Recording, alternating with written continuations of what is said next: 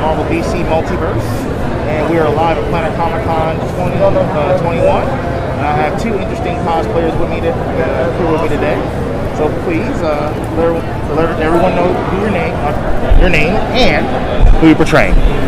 Todd Kaufman. I'm a Space Wolf from Scout from Warhammer 40k. Uh, 90% of everything here is handmade. And uh, this is one of them I picked today to wear. I like it, I like it. Danny Wickenkamp, a lawgiver from Judge Dredd. Alright.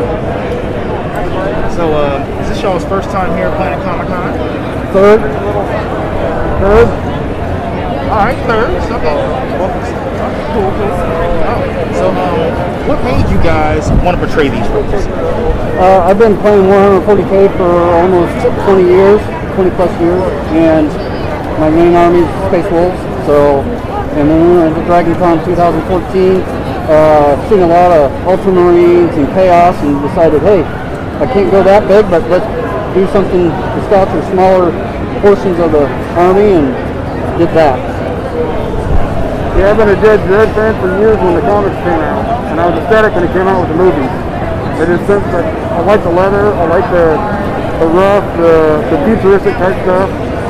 We've been doing this for what 15 years now. Wow, 15 years. That's amazing. Yeah. That's amazing. He's got about 28 cosplay outfits. I've got about 18. Okay, cool, cool. So we go anywhere from Stargate, Farscape, uh, Star Trek, Star Trek, Star Wars, 40k, Red. Wow. We have a lot of fun. Oh, wow. I, I believe it. I believe it. And y'all, your costumes are amazing.